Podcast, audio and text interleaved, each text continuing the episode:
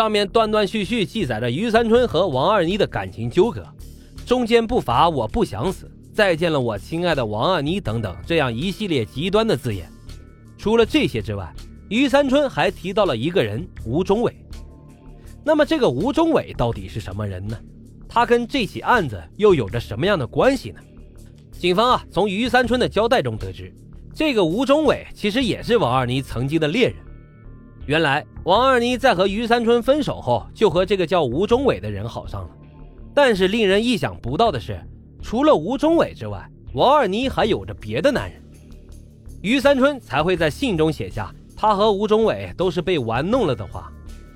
听到这里，警方又有了一个大致的猜测：会不会于三春和吴忠伟发现王二妮有了新的感情目标后，两个失忆的男人一拍即合，一起来找王二妮算账呢？于三春在门口望风，而吴忠伟啊进屋杀人。等于三春进屋的时候，凶杀案已经结束了。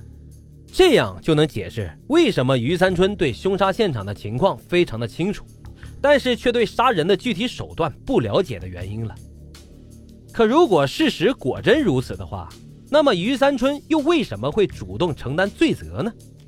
难不成是为了掩护吴忠伟吗？可是两个人同病相怜而已，关系呀并没有好到能够以命相护的地步呀。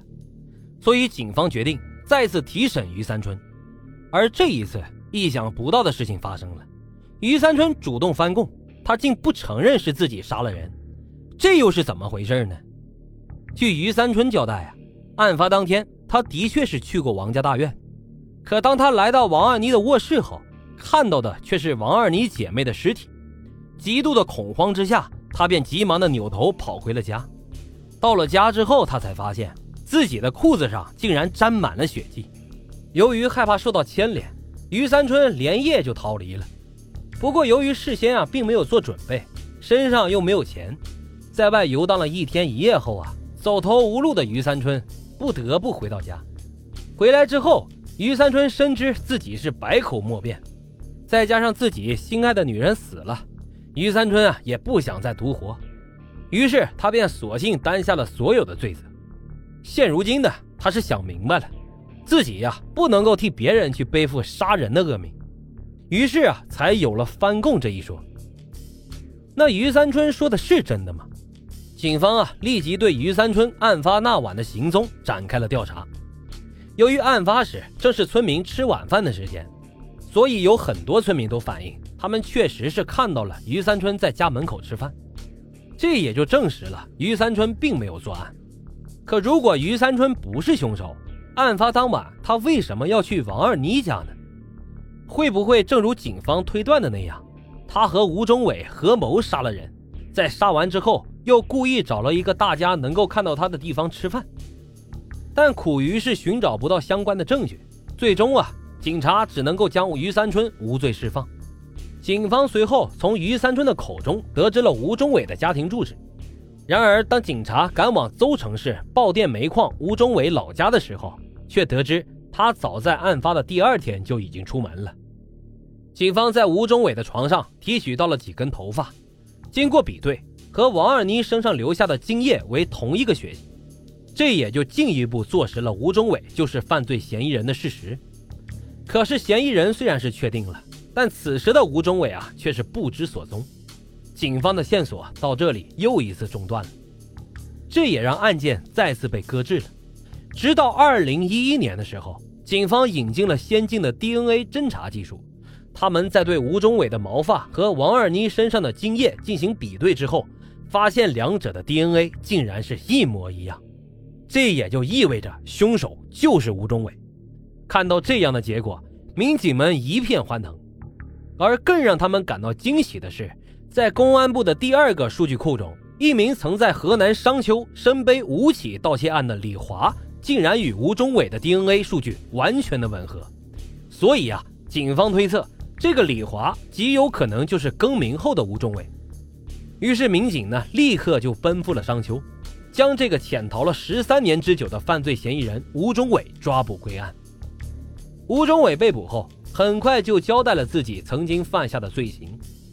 原来，吴忠伟和王二妮确实是恋人关系，经过多次的接触后。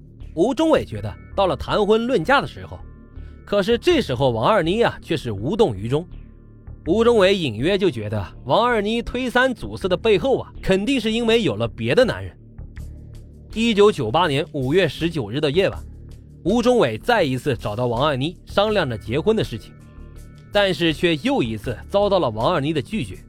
于是怒火中烧的吴忠伟便绑了王二妮，逼她就范。可是此时的王二妮不仅没有就范，反而用言语讥讽了吴忠伟，并且还说出了一些非常难听的话。两人的叫骂声呢，也引来了妹妹王秀云。此时的吴忠伟早已经失去了理智，加上在王二妮的言语刺激之下，他残忍地杀害了王二妮姐妹。随后呢，又将住在院中的高金凤给杀了灭口。杀完之后，由于心中的憎恨未除。吴忠伟又强奸了王二妮，并且啊毁掉了她的容貌。做完了这一切后，为了掩盖事实的真相，吴忠伟破坏了作案现场，烧毁了王二妮家中的存折，伪造成杀人劫财的假象。然而，吴忠伟怎么也没有想到，他遗留在王二妮身上的精斑啊，竟然被执着的办案民警保存了长达十四年之久。最终，在新一代的 DNA 技术支持下。吴忠伟的恶行被公之于众。二零一二年的三月十五日，吴忠伟在警方的押解下指认了作案现场。至此，这起历经了十四年之久的灭门惨案终于是成功的告破。吴忠伟呢，也得到了应有的报应，没多久就被执行了死刑。好了，今天的案子就为大家分享到这里，感谢收听老白茶馆，我们下集再见。